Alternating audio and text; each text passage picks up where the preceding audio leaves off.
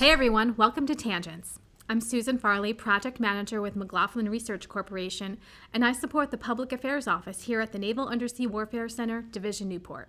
I am really excited about this episode that we recorded to honor Asian American Pacific Islander Heritage Month. I got a chance to talk to Ms. Giao Phan, Executive Director of Naval Sea Systems Command. She was so generous with her very limited time and so gracious to share her story with us. She talks about how her family left Vietnam to come to the United States and how she and her parents and her siblings and her extended family made lives for themselves in a new country with a new language. We talked about pho, Navy shipyards, and warfare centers. When you hear her origin story, you will understand why inclusion, diversity, mentoring, and family are so important to her. Ms. Phan is responsible for a humongous enterprise. The breadth and depth of NAVSEA is pretty staggering, yet she took some time out of her schedule to share her story with Tangents. So have a listen, everyone. So, um, as you know, we wanted to do this podcast to celebrate Asian American Pacific Islander Heritage Month. And so, my first question to you is How are you celebrating? I will be celebrating Asian American Pacific Islander Heritage Month by doing what I've been doing every year, which means continue to honor my heritage and my family, and then also build on the work that I have done in my positions. And right now is the executive director at the Naval Sea System Command. And then doing everything that I can to keep the Navy and Marines team strong. That's awesome. We appreciate that very much. And just uh, for our listeners, your heritage, you're from Vietnam. So, can you tell us a little bit about what your life was like in Vietnam before the war? Right. So, I come from a middle class uh, family. I live in Saigon with my parents and my uh, siblings. Uh, my parents got nine children. I was able to uh, go to public school. It's an old uh, girls' uh, public school. Uh, in 1975, that was when the North Vietnamese uh, was slowly invading the South Vietnamese and took over. My uncle, uh, who is a senior military officer, used to have an uh, American advisor and that American advisor uh, sent him a telegram saying that the U.S. is going to uh, leave Vietnam, and so they going to evacuate the Vietnamese. And so, if my uncle wants to take his family to the U.S., he's uh, willing to sponsor my uncle actually threw that paper telegram into the trash can and told my father about it. And my father ended up retrieved that from the trash can, took it to the American embassy, and was able to help both families, my uncle's family and my family, out of Vietnam both of them stay back, my uncle and my father, because they still have soldiers working for them. Uh, they stay back to, uh, in Vietnam till the last day. Um, but uh, for um, my uh, family and my uh, uncle's family, we were able to leave on the 23, 23rd of April back in 1975. How old were you? I am revealing my age. I was 15. I was 15 years old back then. So it's uh, actually earlier this week uh, on a Monday, I was celebrating uh, 47 years in uh, Northern America. Oh, that's awesome. Congratulations. Thank you. So I understand that your mom and your siblings, you went from Vietnam to Guam, and then you got from Guam to Northern Virginia. Can you tell me a little bit about that journey? Yes. So that part of the Americans uh, evacuating the Vietnamese refugees. So we flew from um, Vietnam to Guam on the C-130. And then my uncle has a daughter who's gone to school in Alexandria, and she's and her husband sponsor actually sponsor us, and we flew from Guam to Camp Pendleton. At Camp Pendleton, all I remember was this was very cold. We landed there on um, the 30th of April, that when we heard the president of Vietnam back at the time surrender to the North Vietnamese, and it was a very sad day. Uh, we stayed there a day or two, and then my cousin sponsored so we flew from Camp Pendleton to Alexandria, Northern Virginia and 21 of us, my uncle's family, my family, all live with my cousin and her husband in a one bedroom, one bath um, apartment back then. Wow, that's a lot of people. Have you ever been to the United States before? No, I have never been. So it was a really a different uh, experience back then. What were your first impressions of the United States? That the people were so kind, very, and they are still very kind now. I'm so uh, glad to hear you say that. Yes, uh, I remember everywhere we went we were welcome. So American Red Cross uh, gave us clothes and shoes. When all of us went to school, the high school counselor took my parents and also my siblings and I to a store to get us shoes. My sister's teachers, the one teacher, and I think she was an English teacher, I took my sister and I out to a store to got uh, to get us coats because at the time we were clothes do- donated by American Red Cross. My English as second language um, teacher offered me a job, but it wasn't really a job. Just follow her, helping her around the house, and gave me money she was afraid that uh, that we had too much pride and that we wouldn't receive free money. So she just created jobs so she can give me money. That's why I do believe in giving back because I remember how kind all the Americans were to us. That is really great to hear. So you're a teenager. How did you adjust to school?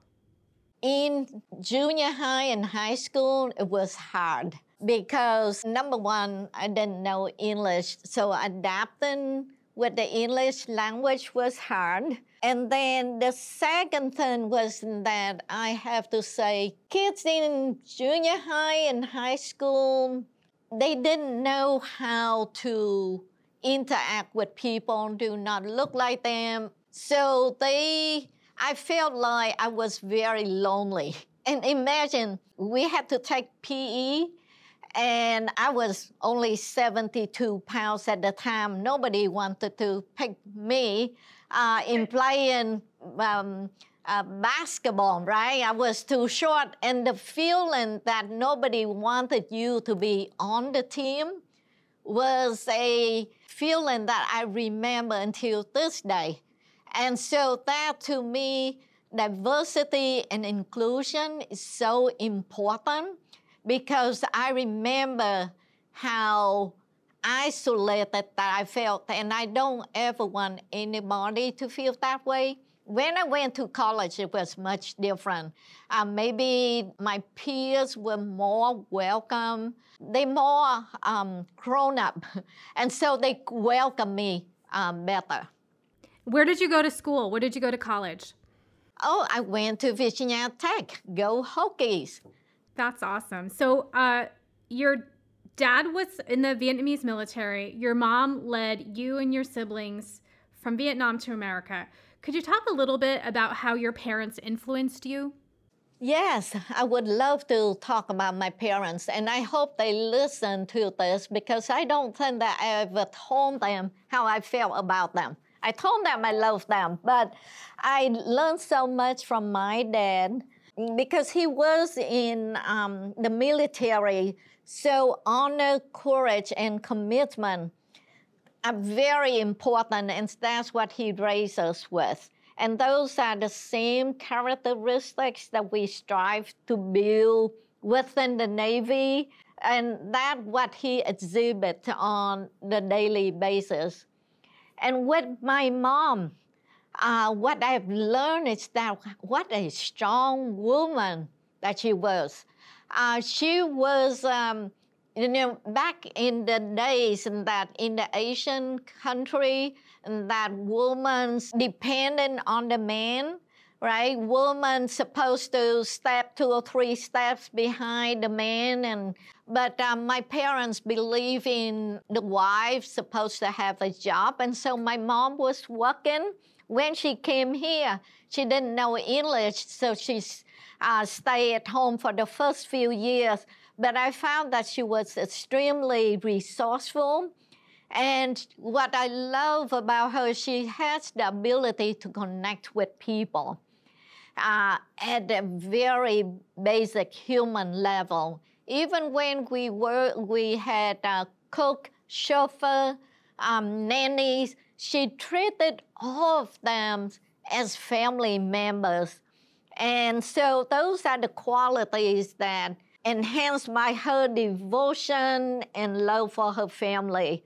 So uh, I can't say enough about her devotion to family, her strength, and despite not having everything over here except for $300 when she came, she kept us together, provided for us, given the small income that my dad made.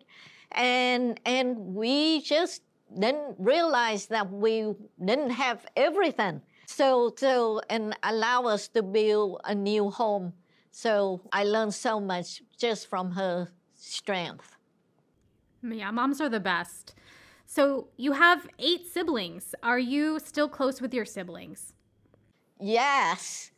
And I think because of the hardship we grew up, uh, we very close with each other. Because when we came here, my dad, from a military officer, worked as a um, what you call like a maintenance man at the Holiday Inn in Rosslyn. Uh, so didn't make uh, a lot. And so we supplemented the income by uh, us deliver newspapers. And our family did that for 10 years, deliver the Washington Post. That's amazing. I love that. Yeah, so so by doing that, we because we deliver papers when we had storms, so rain or shine or snowstorm, we delivered the Washington Post, and that strengthened the bonds that we have each other. So right now, we um, most of our, my uh, family live within like 10 miles of each other, except for my oldest brother and my baby sister. But um, the remaining of us and my parents live within 10 miles. So we got together almost every weekend. That's awesome. So that kind of brings me to one of my questions. Like, when you're with your family, are you able to speak Vietnamese with each other and celebrate your culture? Like, what is that like when you're all together at this point? Um, I I would say that I wish that I, that I speak uh, Vietnamese to each other. Now we I would say that we speak about fifty percent Vietnamese. I would speak about seventy five percent Vietnamese with my parents, but uh, it's it's most uh, mostly with my sibling, we speak in English. That's something I'm not proud of. I wish uh, that, uh, that I'll do better than that. But uh, we honor many traditions that we had in Vietnam. For example, the Lunar New Year, we always got together and pray. Anniversaries of when my grandparents uh, passed away, we got together and went to, uh, and would go to the cemetery and pray. I think our ancestors did a very good job at creating occasions four families get together and bond together. And then we celebrate every holidays that we have. You know, so Christmas, Thanksgiving, uh, July 4th to us, all of that is just a way for all of our family members get together and my even my children enjoy those family time. So your family, those celebrations must be really big at this point with your brothers and sisters and their families. Are we talking a lot of people? Uh, yes. and, and yes, uh, so our family is normal every time we get together. And now that um, most of us are married and most of us have children, so it's easily about 30, 40 people. But because we are Asian, so it's not only our immediate families, our aunts and uncles and their family. So before COVID, it's easily get to about um, 50, 60 people. Because of COVID, we've been like around 30. Small crowd. Yes. So I want to switch gears a little bit. I, I kind of want to get into, you know, what was your college experience like? Did you find a community of other students uh, of Vietnamese heritage? You know, back in those times, because English wasn't primary language and we were still learning. So I went to college only after two years I was here. So the tendency was to get together with a group that you most closely associated with.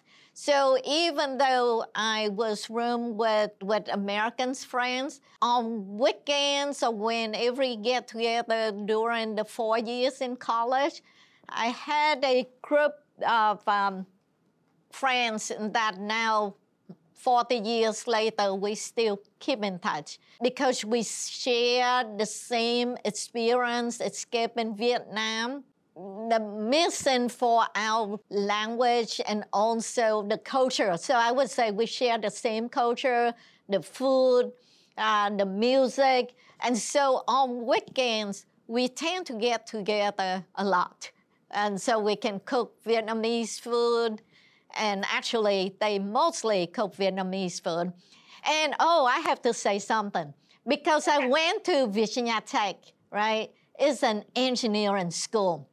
So back then, about a hundred Vietnamese guys, and then only about five or six Vietnamese girls. Wow. Well, all of us were very popular. So I wasn't good looking, but I was popular. so that's, that's how I remember my college experience.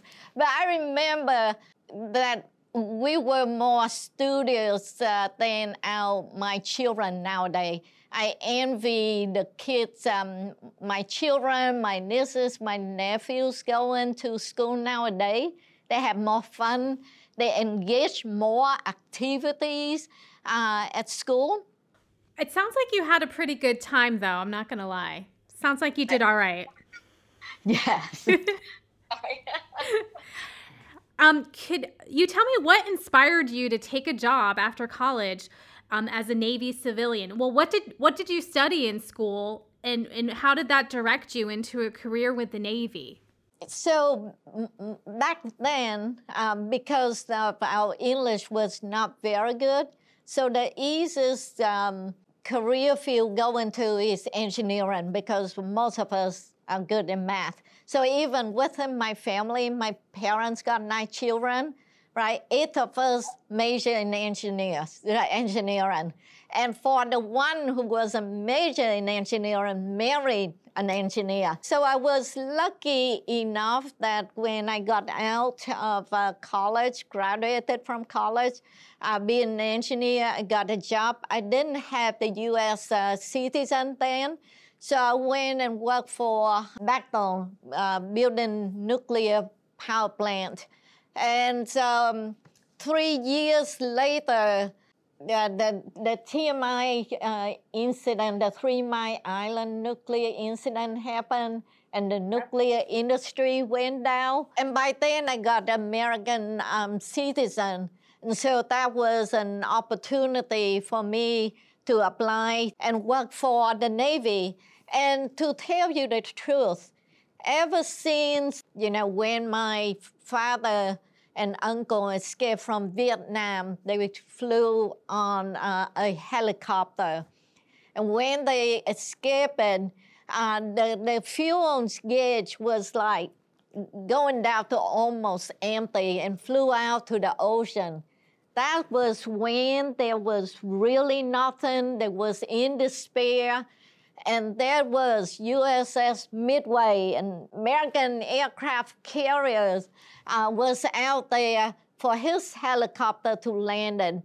And so that to, to them and the story they relate to me was that, hey, that's, uh, that's America. You know, the midway, that's represent freedom, hope. And that became like, oh, wow, you know, one day I would like to be able to pay back to the U.S. Uh, because of, of what it represents. Then after that, I had an opportunity to work for the Navy, in the Navy, and uh, to pay back and to honor what we have been benefit from. That seems to be a, common theme um, among the Vietnamese workforce here in the Navy. I've interviewed a few people over the years who left Vietnam and came here to start a new life, and, and that is a common theme among all the folks that I've interviewed, um, including last year when uh, I spoke with Rear Admiral Nguyen. He said the same thing, and um, I think that's amazing. I think that's really inspiring for people to hear. Speaking of inspiration, I, I was curious what inspired you to keep taking on roles of, of greater responsibility? It's very much um, my mother's influence and the example that she set during my upbringing.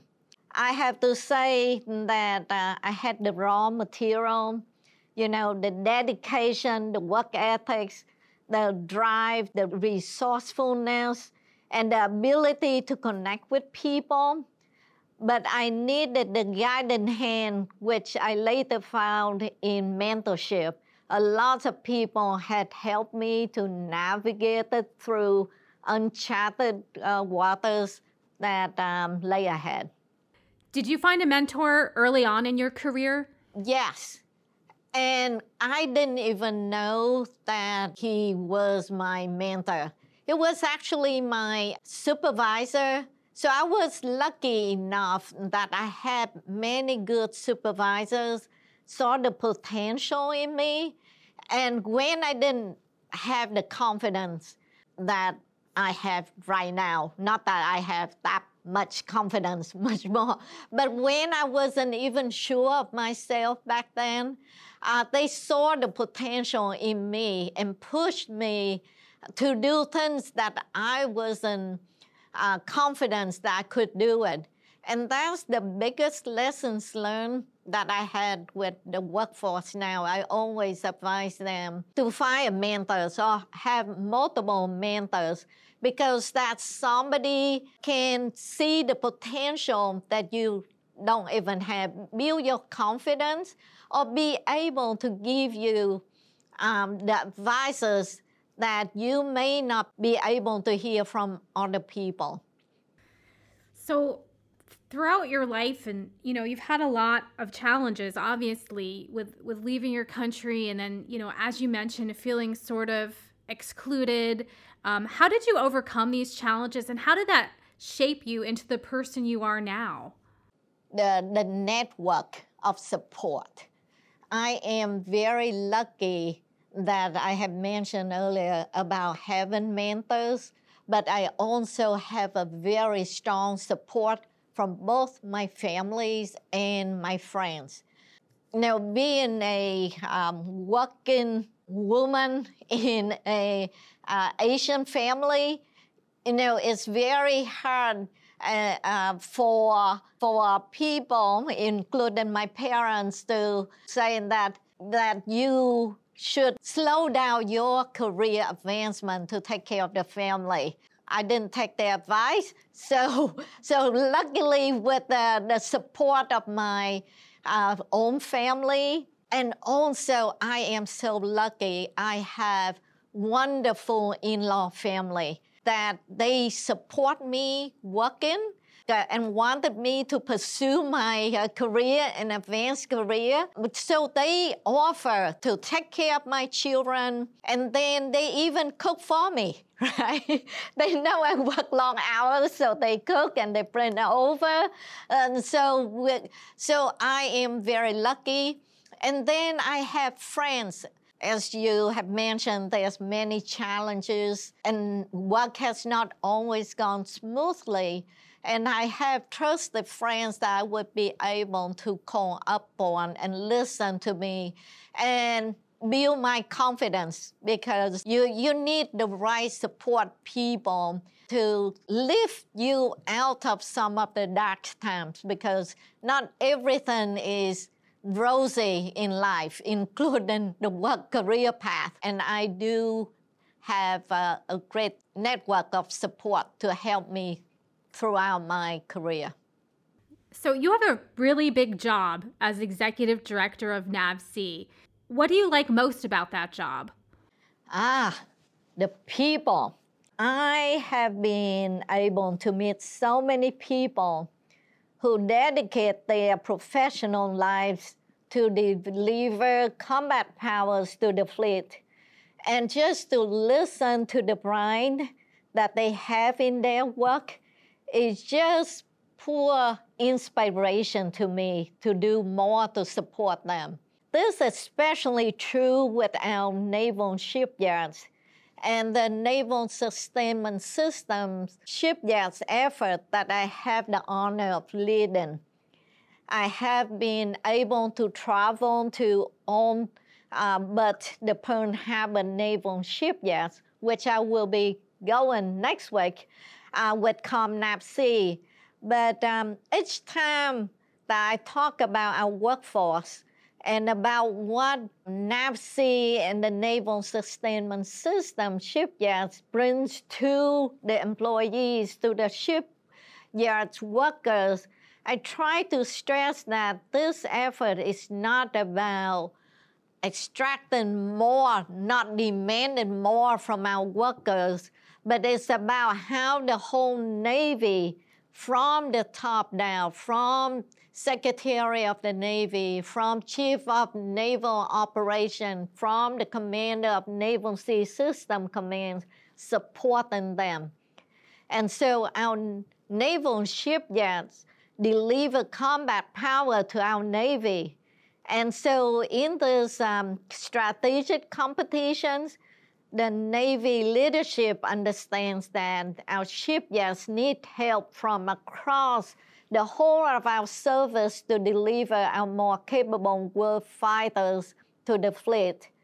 And so, given back my background as a refugee and the fact that my father survived his harrowing helicopter trip back to USS Midway so I view the current effort, what I'm doing at NAVSEA, is a way to pay back my adoptive country for everything it has provided me.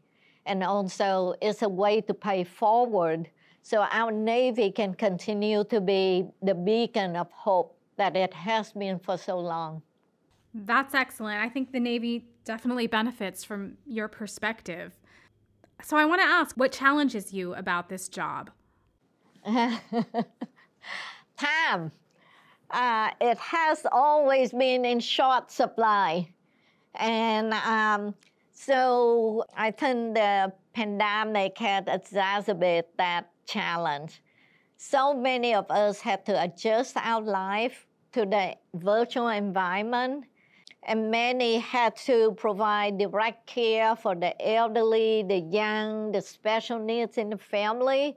So time is really precious, and I wish that I had more time to connect to the workforce, to let them know that I do really understand what they're going through, And I also wanted more time with my family, you know, or more time with friends. And so time is a, a challenge.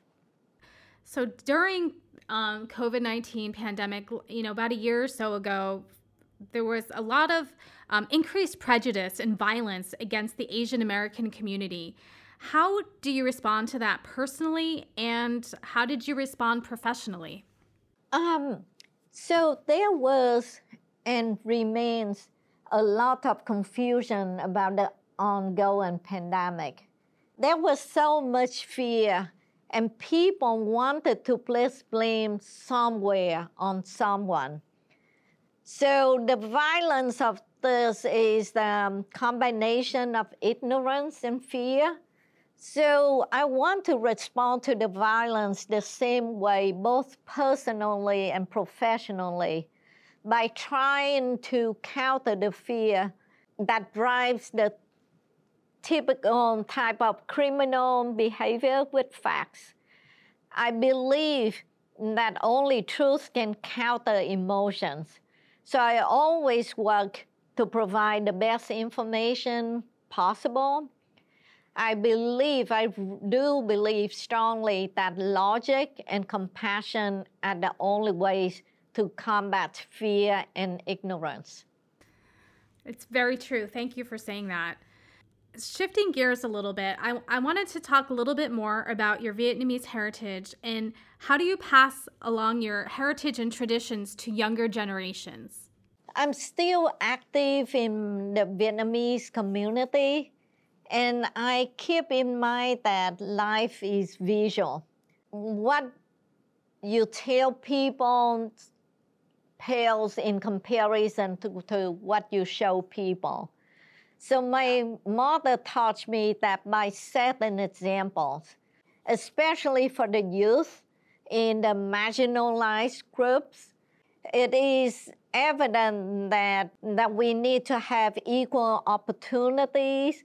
And so it is by product, and you heard what I said earlier, is that I believe strongly in diversity and inclusion um, as they help to create balanced culture, capable of developing new ideas, and that would lead to greater progress.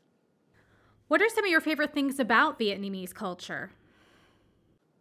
The res- uh, resourcefulness of the Vietnamese people, uh, the dedication and commitment to family and community, and the selfless devotion to the greater good. And then also, it's also important is the food, right? The food is great. What's your favorite Vietnamese dish? Oh, there's so many, but I think that um, it's the noodle soup pho. Everybody likes pho. Yes, you do too? Yes. Love it. My mom, who is not Vietnamese, she makes really good pho. Really? Wow, that's impressive. Yeah, we get the star anise, and it's like she gets all these different spices, and um, you know, sometimes we'll do it vegan, um, which I know that's not Vietnamese to do it vegan, but, but once in a while we'll, we'll make a vegan pho. It's so good. How do you make your pho? Oh, you know, uh, and I don't think that I have perfected uh, pho because it's it's very hard, right? You have to get the bones and you have to clean it, and it's and but I think the secret is you have to cook it, put on the stove for at least 12 hours. Oh, yeah, it's like an all day thing. Yes, it's an all day event, right? The house smells so good. Yes, exactly. But I admire your, uh, your mother then, not the um, Vietnamese, and she uh, spent the time to make pho. Well, she tried it once and I loved it. So she will uh, make it periodically for me. You know, it's almost like comfort food. Like if it's cold and I'm kind of down, she will uh, get all the stuff and make me a big thing of pho. It's wonderful. Yes, yes. And, uh, and my uh, sons, I have two sons, when they come home and if I ask them what they want for food, they say pho. So, uh, getting back to your job, you talked about time. Time is what's challenging you. Have you given any thought to retirement and what you might do at that point? yes, I uh, I have to think about retirement because I have a husband waiting for me to retire. Uh, what I love to do, and I haven't been able to do much, uh, is to do volunteer work and holding babies. Right, oh. some babies at the hospital because I told my two sons this uh, I miss the grandchildren. Don't deny me of having the grandchildren. They didn't give you any grandchildren yet? Well, they need to find a girlfriend first. and so I said that um, I will practice being a grandma by go to uh, the hospital holding babies. You know, it's a mutual benefactor, uh, benefiting to both, right? I get to hold the babies, and then um, there's one way to give back, right? And, and, and then I would be the best grandma uh, I already have been expert in baby holding by the time my sons give me grandchildren. I think it takes the pressure off them too. If you can get like your fix of holding babies, like it'll kind of like take a little pressure off and maybe give them a little bit more time. Yes. That's what I said when my when, when my older brother had kids, I felt like it just took all the pressure off me Oh, yes, exactly. That's all. I hope I hope you find a really great volunteer job holding babies all day, which will probably oh. I don't know how different that's going to be from uh, leading NAVSEA. I don't know how much baby wrangling you have to do here. I think that is a leading question. Kidding, everybody. Like, don't get mad. Um. yeah. but but but you know there is a saying. You need to love your employees like your own family members or your children. So there's some truth to that. And and so going back to my mom, like love the, the chauffeurs, the cook, the nannies, like family members. I found that as I get older, and as I grow up in, in, in responsibilities, I found that my employees' pains uh, really, I feel their pain. And so I kind of recognize what they were saying about love your employees, respect them. But it's really, I think more than respect, treat them like your family members. And so you protect your family members, you treat your family members well, you treat them kindly, mm, and yes. Well, you you have a lot of family members to protect then because NAVSEA is a very large community. Um, I, I did want to ask, you know, since we're on the subject of retirement, what would you like to accomplish before you leave civilian service? Every day what I do uh, is to support the sailors.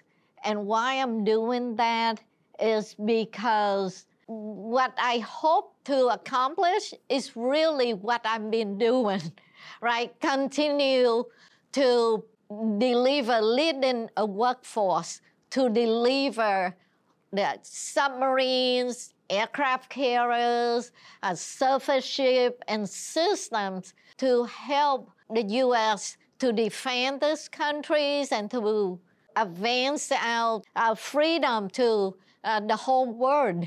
So um, it's, it's an unfinished business, but it's very satisfying and it continues to be satisfying.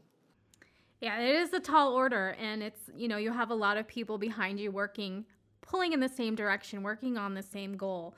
So if I I'm just going to make a little plug for the warfare centers because I've been supporting the warfare centers for, you know, more than a decade now and they all have the same goal, which is to make things better, safer, uh, more effective uh, for the warfighter. They, they have this person in mind that they're trying to make everything better for, so their lives are better and they're safer and more effective at their jobs. And that's kind of the common thread.